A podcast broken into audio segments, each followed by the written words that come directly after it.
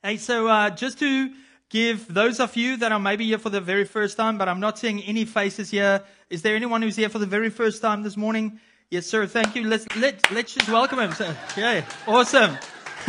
I wasn't expecting that. Like, I missed that. Well, you're very welcome. So for you, I'm quickly going to give you just a bit of uh, background knowledge about what we've been doing here in the last couple of weeks. We are in a series entitled spiritual warfare, the battle for your soul and for your mind.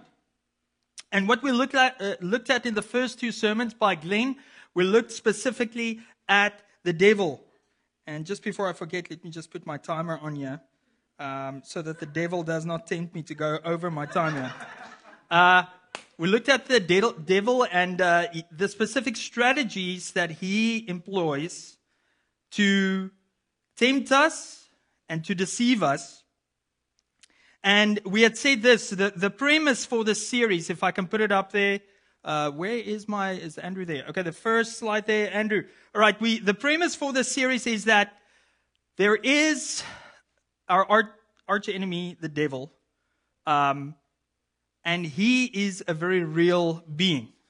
He is very clever, he's very deceiving. He takes the truth and he twists it to sound like, hey, this is actually this is the truth. It's, it's not about what God says. And so what he does is, and what he likes to do is to try and isolate us, tries to isolate us and to implant into our minds deceptive ideas. And those ideas, of course, play into the disordered desires of our heart. The disordered desires of our heart. Uh, that is speaking about our sinful nature. Even as a Christian, yes, when you come to salvation through faith in Jesus Christ, there is this battle that we have still with the flesh, with the sinful nature. We have been set free. You have been saved from sin, the power of sin and, or the, the penalty of sin rather. That happens as justification. But then there's this sanctification process of being set free from the power of sin and the pleasure of sin. We, many times we don't talk about that in, in the church, but there is a pleasure that comes for people through sinning. Okay? But it enslaves them. So that's part of that disordered desires. And that's what I was talking about last week, the first one, the flesh. What that really is and, and, and what true freedom is. And then, of course, the third way in which this all ties together through Satan's plan is then through the world. So these ideas play into our disordered desires and why they play into our disordered desires is that it is normalized in our culture and in the world. And so Glenn is going to talk about the world next week and the, or for the next two Sundays. And we said in last week's sermon that true freedom in Christ is actually not doing about what you want to do. There's this idea of freedom means that there's no boundaries. I shouldn't be uh, I shouldn't be in a framework. There shouldn't be any limitations to what I can do and what I want to live my life like. And John Mark Comer puts it in his book, Live No Lies, in this way. He says, True freedom is actually to give yourself over to the relational constraints of love. It's actually to give yourself over to the relational constraints of love. And he, and he makes note of this fact that in our culture today, any kind of relationship that is determined or in, is dependent on long term fidelity is in the decline. It's in the decline. But in actual fact, when we do go and look at those kind of relationships and, and bind ourselves to these relational constraints of love, we will find true freedom. And, and hence why I tried to drive away one point last week that we have been set free to love and be loved. Now, today we're going to carry on with that same theme. We're going to carry on with this theme of that we have been given liberty by the Spirit to love God first and to love people, but within the boundaries of, of what God has given us as His people. And if true freedom is binding ourselves to those relational constraints of love, I want to submit to us that that is actually then true love. That is what true love is. And that is what all of us are after. We are after true love. We're seeking true love. And so in order for us to then answer the question of, okay, we know that we've been set free to love and be loved, and that's the definition of true freedom. But how do I then get free? How do I then experience and live in this true love and true freedom that Christ has for us? So, I'm going to drive one point today, and it looks like this that true love is about giving, not taking, thus leading to true freedom. True love is about giving and not taking, thus leading to true freedom. And our main passage we're going to look at again today is out of Galatians 5. We're going to review and just read through verses 13 to 18 again. That was the passage from last week. And then we're going to add the rest of the text there that Paul adds to that passage. And we're going to try and answer this question. Remember this question How do I find true love? And at the end, I'm hoping to give us two practical tools or spiritual disciplines that should really be a part of our lives as Christians in order to really experience God's true freedom for us in our lives. And once again, this ties in with sanctification. This is not about salvation. This is about sanctification, being made holy into his likeness. So, please uh, turn in your Bibles to Galatians 5. Galatians chapter 5, verses 13 to 26. And I'm going to read for us. So the Apostle Paul is writing to the whole church in Galatia, which is modern day Turkey.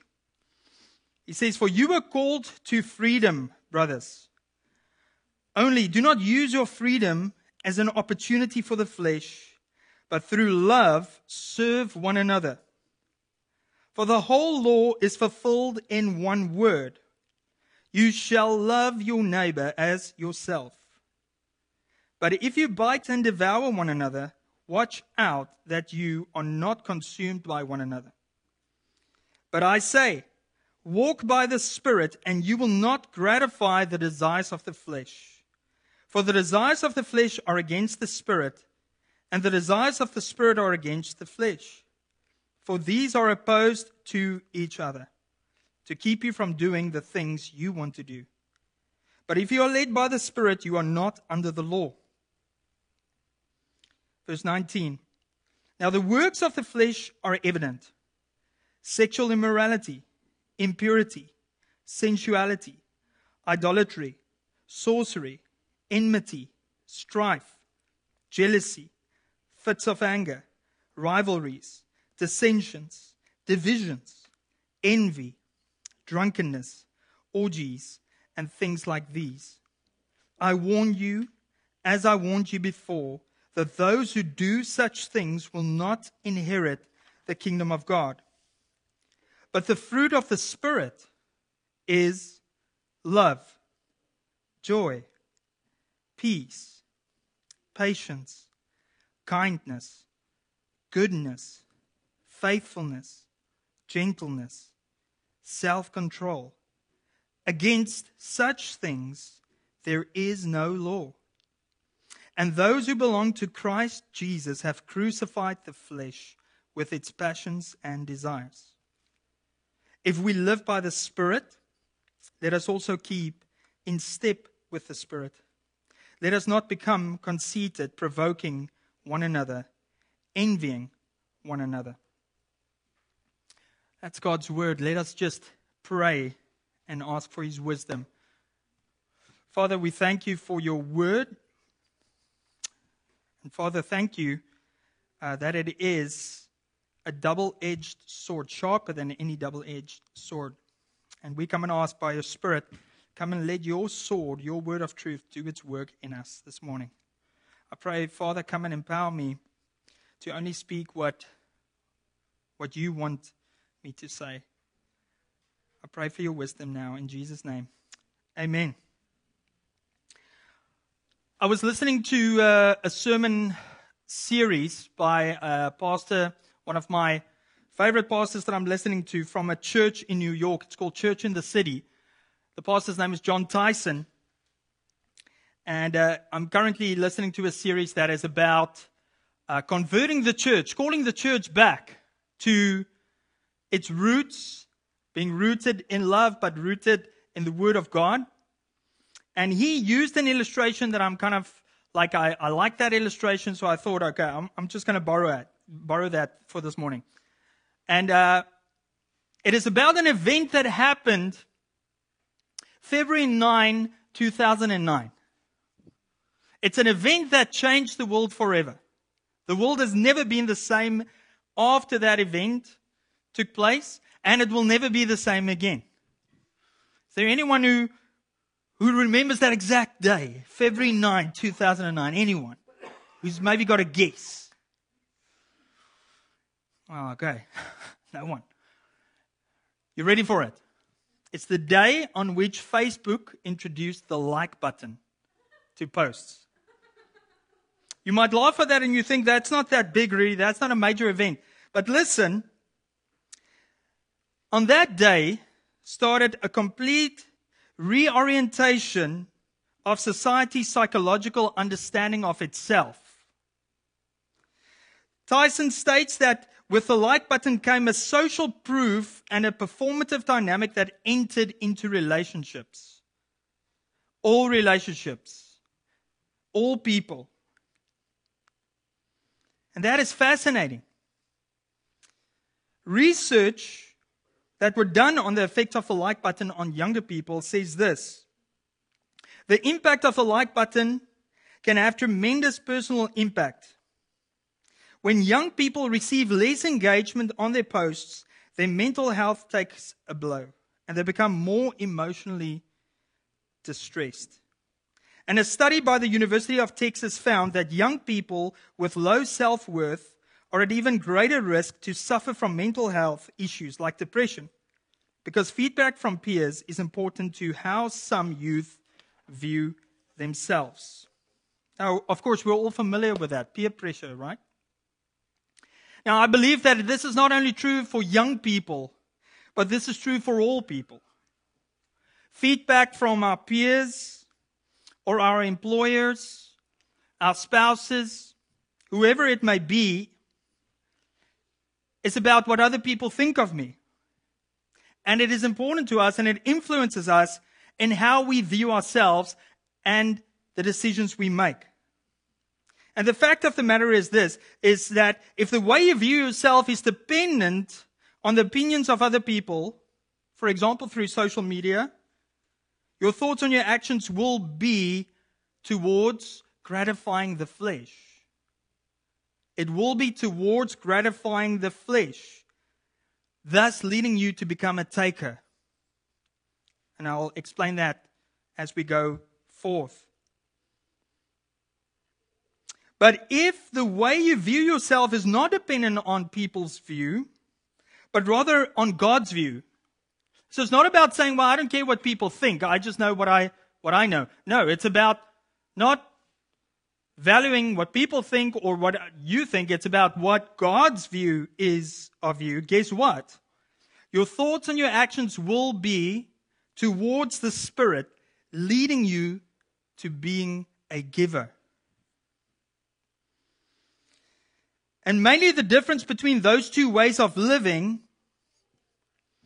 is this that if you live to perform according to man's standard, you're always working towards attaining approval. It's always for approval of someone else. It's always towards performance to get the approval and love so you're taking love the whole time. It's about them becoming a taker. You need this affection. You need the attention. That's why you need to have so many likes to your posts or comments. But if you live to per, not to perform rather, in order to gain God's approval. So you don't, you don't live to, to attain God's love or to receive His love, but rather you live from an identity as a son and a daughter of God as one that is already approved, you will be a giver because you have already received God's love. There's a difference. Okay? There's a difference between performing to attain and receive God's love. That is works driven. That is trying to do things so that God approves of me and loves me and says that you are my child, as opposed to you are a child and you are living from that place where He's already said, Rudy, I like you. I love you. There's a big difference.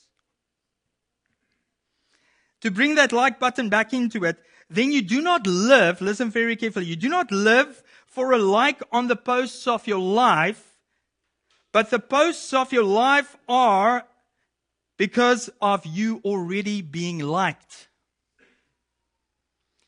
You don't live to receive likes, but your life is as a result of being liked. Uh, if you don't know or remember anything from this sermon, just remember that because I think that is a very powerful idea.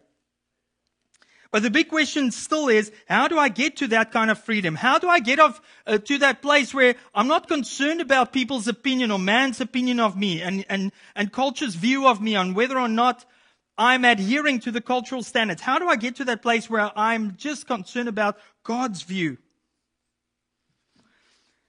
Well, First and foremost, we see in Galatians 5 verse 13, Paul says this, it gives us a hint. You were called to freedom. Do not use your freedom as an opportunity for the, sorry, for the flesh, but through love. So it's this emphasis on love. Through love, serve one another. It's interesting how Paul con- contrasts indulging in the flesh with loving and serving one another. And that is why in verse 17 we also see he says, For the desires of the flesh are against the spirit, and the desires of the spirit are against the flesh, for these are opposed to each other to keep you from doing the things that you want to do. So here's the thing the desires of the flesh do not gel with the desires of the spirit, because the desires of the spirit is all about love. It's all about love. And this love is not in the way that culture looks at love, because you might sit here and, and use that um, term very flippantly. We say we love coffee, we love food, we love chocolates. But that is all about pleasure. That is the, the fact that I'm taking from that and I'm, I'm using it for my pleasure. And it's not about being pleasure being bad. We have been created to have pleasure. God has created humans so that we can enjoy what He has given us our bodies. He has given us eyes, ears. He's given us senses to have pleasure. That's not the issue. But the issue is when we misunderstand what true love is and we think love is only about pleasure. And so it's important for us to look at this word and understand in the biblical view and in the New Testament specifically, there are three kinds of love. The first one is, is phileo, Filial love is a, is an affectionate love. It's kind of like a brotherly love, an affection that we as a, as a group of people have for one another. Cherish one another. Then you get eros love. Eros love is romantic love, but it is specifically within the boundaries that God has given within the marriage of one man and one woman. And then there is agape love. Darth Vader's entering. We rebuke you, Satan. In Jesus' name. Okay. Want to try and come and distract you. Darth Vader entering here. What, what kind of place is this? Okay. So filial love, eros love, and the last one is agape love. How many of you have heard of that? Agape. Agape love. So that's the Greek word for love in this context in verse 13. And it's important to note that agape love is, is that love that in 1 Corinthians 13. It is love that is not bent on taking, but is about giving. Listen to this 1 Corinthians 13. This kind of love, agape love, is patient and kind. It does not envy or boast. It is not arrogant or rude. It does not insist on its own way. It is not irritable or resentful. It does not rejoice at wrongdoing, but rejoices with the truth. Love bears all things, believes all things, hopes all things, endures all things. Agape love is the hardest love to produce by itself. I would say it's impossible because it's an unconditional love. It's not about taking, it's not about receiving, but it's about giving. And so it's with this view of love in mind that Paul, in his letter, then moves towards then practically what it looks like to then actually have true love or not. To actually then be a giver or a taker. And so we're going to move into these next two sections or passages. And I think we many times read, and I've, I've you know, where there is such a focus then, okay, these are all the wrong things and these are all the right things. And I want us to change our view a little bit this morning, more in the context of what does love, true love look like and what does true love not look like. So let's look at verses 19 to 26 where we see this, uh, distinction between the fruits of the flesh and the fruits of the spirit. Verse 19. Now the works of the flesh are evident sexual immorality, impurity, sensuality, idolatry, sorcery, enmity, strife, jealousy, fits of anger, rivalries, dissensions, divisions, envy, drunkenness, orgies, and things like these I warn you, as I warned you before, that those who do such things will not inherit the kingdom of God. But the fruit of the Spirit is love, joy, peace, patience, kindness, goodness, faithfulness, gentleness, self control. Against such things there is no law. And those who belong to Christ Jesus have crucified the flesh with its passions and desires and we live by the Spirit, if we live by the Spirit rather, let us also keep in step with the Spirit. Let us not become conceited, provoking one another, envying one another. Now, I don't know about you, but there are two different ways that I've, as I'd mentioned, experienced kind of like teachings on this. The one way is to focus predominantly on the fruits of the flesh and say, these are all the evil things of culture. These are all the wrong things. Avoid them at all costs. In other words, don't smoke. Don't drink. Don't go to dances. Don't wear that clothing. Don't watch movies. Evil. Because the flesh is evil. It's kind of like a legalistic view. And in many Christian circles, unfortunately, that is how people are brought up. Now, there is some truth to it. You have to use discernment. Paul says in his letter to the Corinthians, well, you might say you are free to do whatever you want. The question is, though, is everything helpful? Is it beneficial? And beneficial in regard to first your relationship with God, so a vertical relationship. And secondly, is it beneficial for your relationship with others, horizontal relationships? But I want to, I want to suggest to you that that's, that's a wrong way of looking at it if I just go and focus on all of these lists of sins, which is not exhaustive. There's a whole bunch of other things as well that we can go and focus on. But if we just focus on these things, it becomes a works driven theology. So it, your faith is about what I do not do. If someone asks you whether you're a Christian and you have a chance to give a testimony, yeah, yeah, yeah, I don't do that. I don't smoke marijuana. I'm a Christian. There's maybe, you know, truth to that. But what the other person hears is, well, to be a Christian is about all the things that I can't do. You guys understand what I mean? Does that make sense? Okay, just want to make sure. Okay, we're awake here. All right. So, that's the first thing that I want to say about this. We shouldn't look at it in that way. It's not about avoiding the bad things. It's kind of like how I I'm, I'm not the greatest mountain biker, but I've found that if I go on the trails, especially when I moved to Squamish, the trails are very technical. I wasn't used to riding on these technical trails, lots of rocks. And the more I was focused on a rock and not hitting that rock, guess what happened? I would hit the rock. And I found the answer to that was I just got to look straight ahead to where I want to go. And, and man, then I just make it around the rocks. Okay? I'm not sure if that is something for mountain bikers that they can go like, yeah, yeah, that's it. But that works for me. So that's the first thing I want to mention about that. Secondly, uh, you might find that, you know, this is what we get in our Christian setups, you know, in our, in our Sunday school classrooms or maybe in our Christian schools, we put up the fruits of the Spirit. Love, joy, patience, peace, kindness, gentleness, faithfulness, all of these things. And we memorize it and we're like, yeah, these are the fruits. And then we, we, we point children specifically towards, listen, this is what you need to do. But in actual fact, what we try and do then, and within ourselves is we try and squeeze fruit out of ourselves and out of our children without them having the source of the fruit.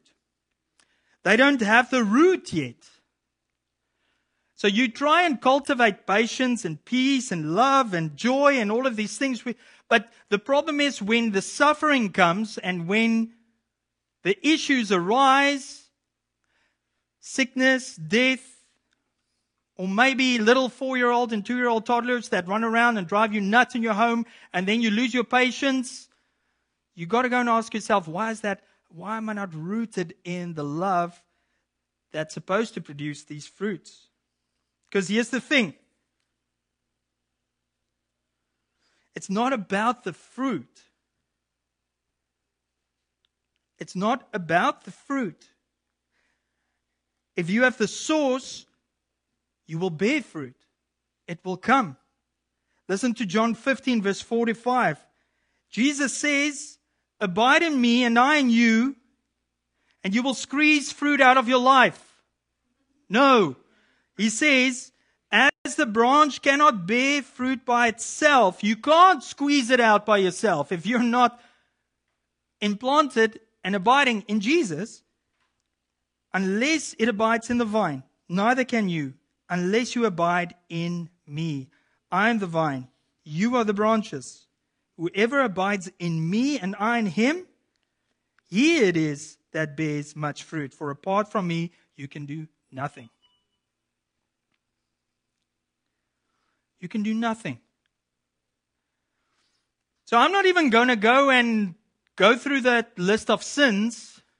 I think it's pretty self explanatory. And I'm not going to go and focus on all of those good things and be like, okay, yes, here we go, Christians, rock church, go out, woo, go produce the fruit of the Spirit, bless, bless, bless, and love people. No. Get to the source, Jesus Christ the source of the fruit. True love. So why does Paul though focus on this whole list of, of sins and all of the good fruits? Yes, of course. He, he puts that in there for a reason. Well, this church, you got to understand, in Galatia is a Gentile church. So it's a church, and the church as a whole consists out of various different little churches that were planted and established but they are mainly Gentile churches. They are people that come or came to faith in Jesus not out of their Jewish background, so they did not have that foundation of the Old Testament. How many of the, us in this room come from a Jewish background? Okay. One person. Okay. But predominantly, we are Gentiles. We come outside of that covenant that God made with Israel. And even if you did come out of that covenant with Israel, the covenant was always based on faith and not on works, the Bible teaches. But the, the purpose of it is, is that culturally in Galatia, all of these things that are listed, that was evident. That was kind of like part of the Roman Empire, part of the Greek culture. Sexual immorality, anything goes. And Paul is trying to clearly say to them, he's drawing a sand in the line and he's saying, listen, this is church in Galatia, how you can know whether or not you are in true love or out of true love. This is how you can know whether you are a giver or a taker. This is the kingdom of the light versus the kingdom of the darkness. And this is what it means, as he says in verses 16 to 25, what it means to walk by the Spirit, live by the Spirit, and keep in step with the Spirit. So we, it says, a line in the sand for believers to say, hold on, okay, I've been set free from the law, set free from the penalty of sin, but there is this process of sanctification of not indulging in the flesh, but living in the spirit. And what this means is not perfection. It doesn't mean that you're never going to sin. But it means something. It means that there's a, a way in which Jesus wants me to be free and to live in freedom and in true love. And so I want to end off today by giving us two practical spiritual disciplines to look at in order that we then walk in this freedom, walk in true love. Firstly, with Jesus, and then the fruit will come so that it is towards others. The first one, prayer and fasting. See that as one prayer and fasting. Prayer and fasting were two of Jesus Christ's most powerful disciplines of his ministry and of his life. So that he walked in step with the Spirit. Listen to this. It's, it's significant to think that Jesus never had his disciples come to him to ask him, Hey, Jesus, show us how to do miracles. Show us how to drive out demons. They did see that, but they didn't come and ask him that. But what did they come to ask him? In Luke 11, verse 1, we see what they asked him. They said, they, uh, it says in Luke 11, Jesus was praying in a certain place, and when he finished, one of his disciples said to him, Lord, teach us to pray as John taught his disciples. So there was something about Jesus' prayer life that these disciples saw and they were like, we want to know how you pray because we see that you have, you have power and access to a power that we do not have. And so we see that Jesus, of course, in his ministry and in his life, fasted for 40 days, was led by the Spirit, tempted by Satan, but never sinned. And so he combined his prayer life also with that period of time that he was fasting to prepare him for his ministry. And then we see this kind of like emphasis on fasting also play out in the early church. In Acts 13, 14, it won't be up on screen, but we do see that the early church, the words that describe their their lifestyle was that they were worshiping the Lord and fasting. And after fasting and praying, they laid hands on, on Paul and Barnabas and sent them off. So there was a culture of this is normal. Listen to this. Uh, John Mark Comer in his book again writes that no practice of Jesus is more alien or neglected in the modern Western church than fasting. In the polar landscape, where human beings are viewed as being just thinking things, the idea of drawing on the Spirit's power, not through your mind, but through your stomach, sounds absurd. Few followers of Jesus regularly fast anymore. He also points out that for hundreds of years, it was a common practice within the church that Christians would fast twice a week, Wednesdays and Fridays. They would fast. I was listening to the, the life story of George Whitefield in the period of the Enlightenment, 1700s, together with the Wesleyan brothers, John and Charles Wesley. That was a common thing for them to fast and pray twice a week. But not as, again, a way of wanting to get God's approval, but it is because of God's approval. They were like, I want more of this. I want more of you, Jesus. I want more of the Spirit. In actual fact, the church used to, pre the Reformation, in the period of Lent, have a fast that was very similar to Ramadan. That for 40 days, for 40 days, before celebrating the Passover, they would fast for 40 days, every day, from sunrise to sunset.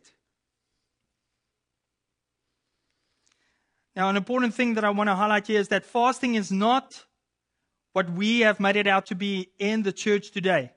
I've done this before that I say, okay, I'm fasting off of social media. I'm fasting off of chocolates or bread. That is, that's not fasting. It can be helpful. It's, it's abstaining from something that's maybe got a stronghold in your life. But fasting literally means to go without food.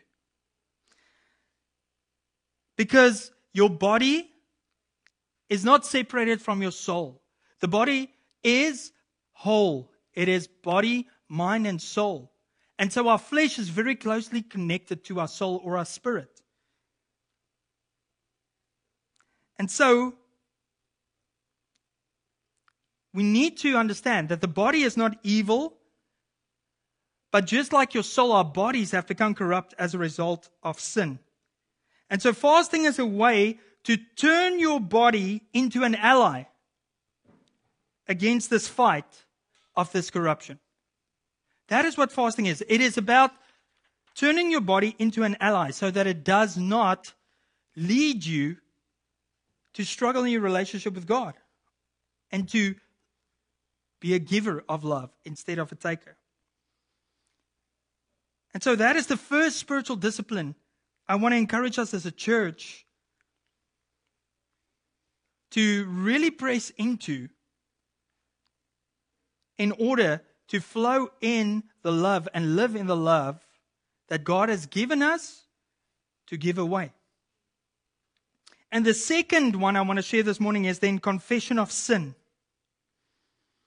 Again, in, in that book, Live No Lies, Comer writes in his book that for us as Westerners in the Protestant stream of the church, this is perhaps the second most neglected of the practices of Jesus similar to fasting, confession was abused by the Catholic Church in the late Middle Ages and even in still parts of the world today.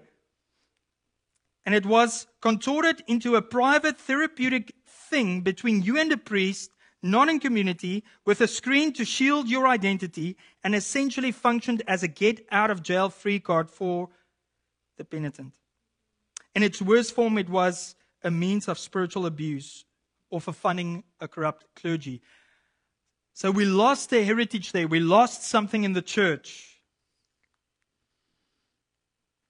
What's left of the practice in the Protestant church is usually when we have communion. And how do we do it? We say, okay, examine yourself, which is very good.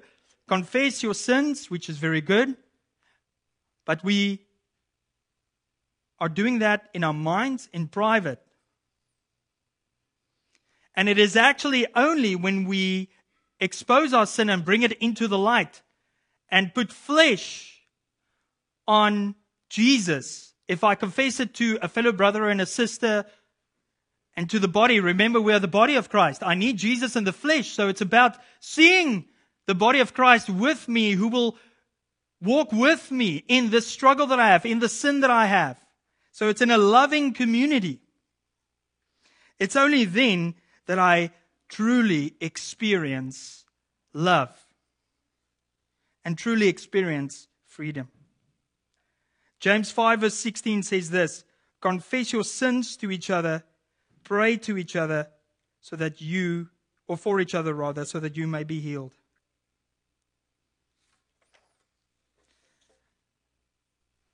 To conclude here this morning, in order to truly experience God's true redemptive love that He has freely given us in Jesus Christ by dying for our sins, we have to become givers. We have to be givers. And the way that you do that is to live not to perform uh, again or to try and attain God's grace or favor. He has already shown it to you. He's already given you His grace and His love through Jesus. But rather it is to give your whole self away as a living sacrifice to God. Give yourself away to Jesus because of his love and approval on your life already. Two ways you can do that to help you It's prayer and fasting and confession. And, and I want to say that first and foremost, primarily being in the Word of God, being in His truth.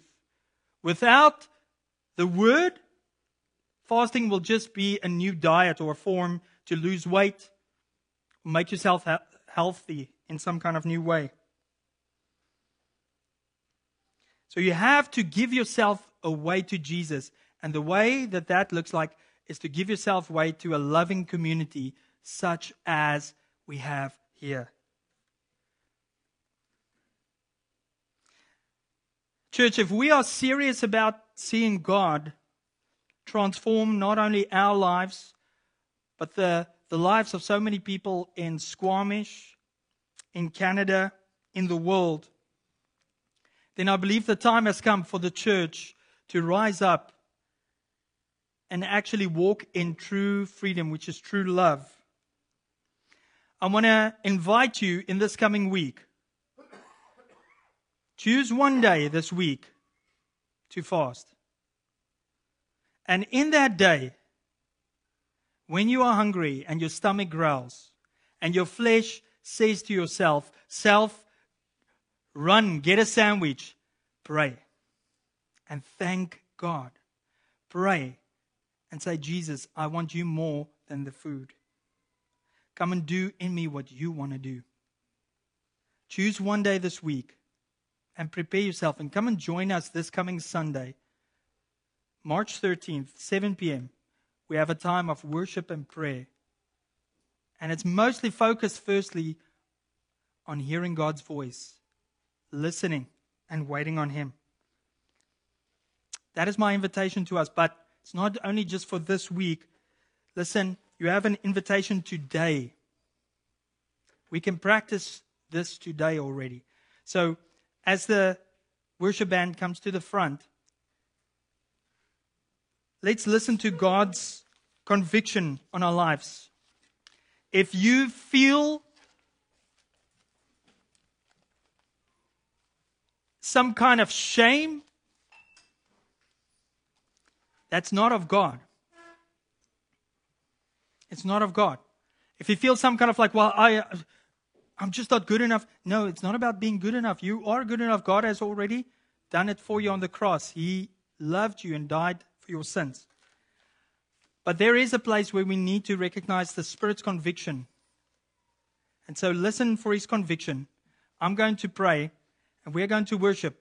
And after that, there is opportunity for prayer and ministry to happen. If you have things you need to deal with, sin in your life, pray with a fellow brother or sister, get into community. Join a community group. That's why community groups are so powerful in this walk, because it's in a loving, trusting community. Let us bow our heads and pray.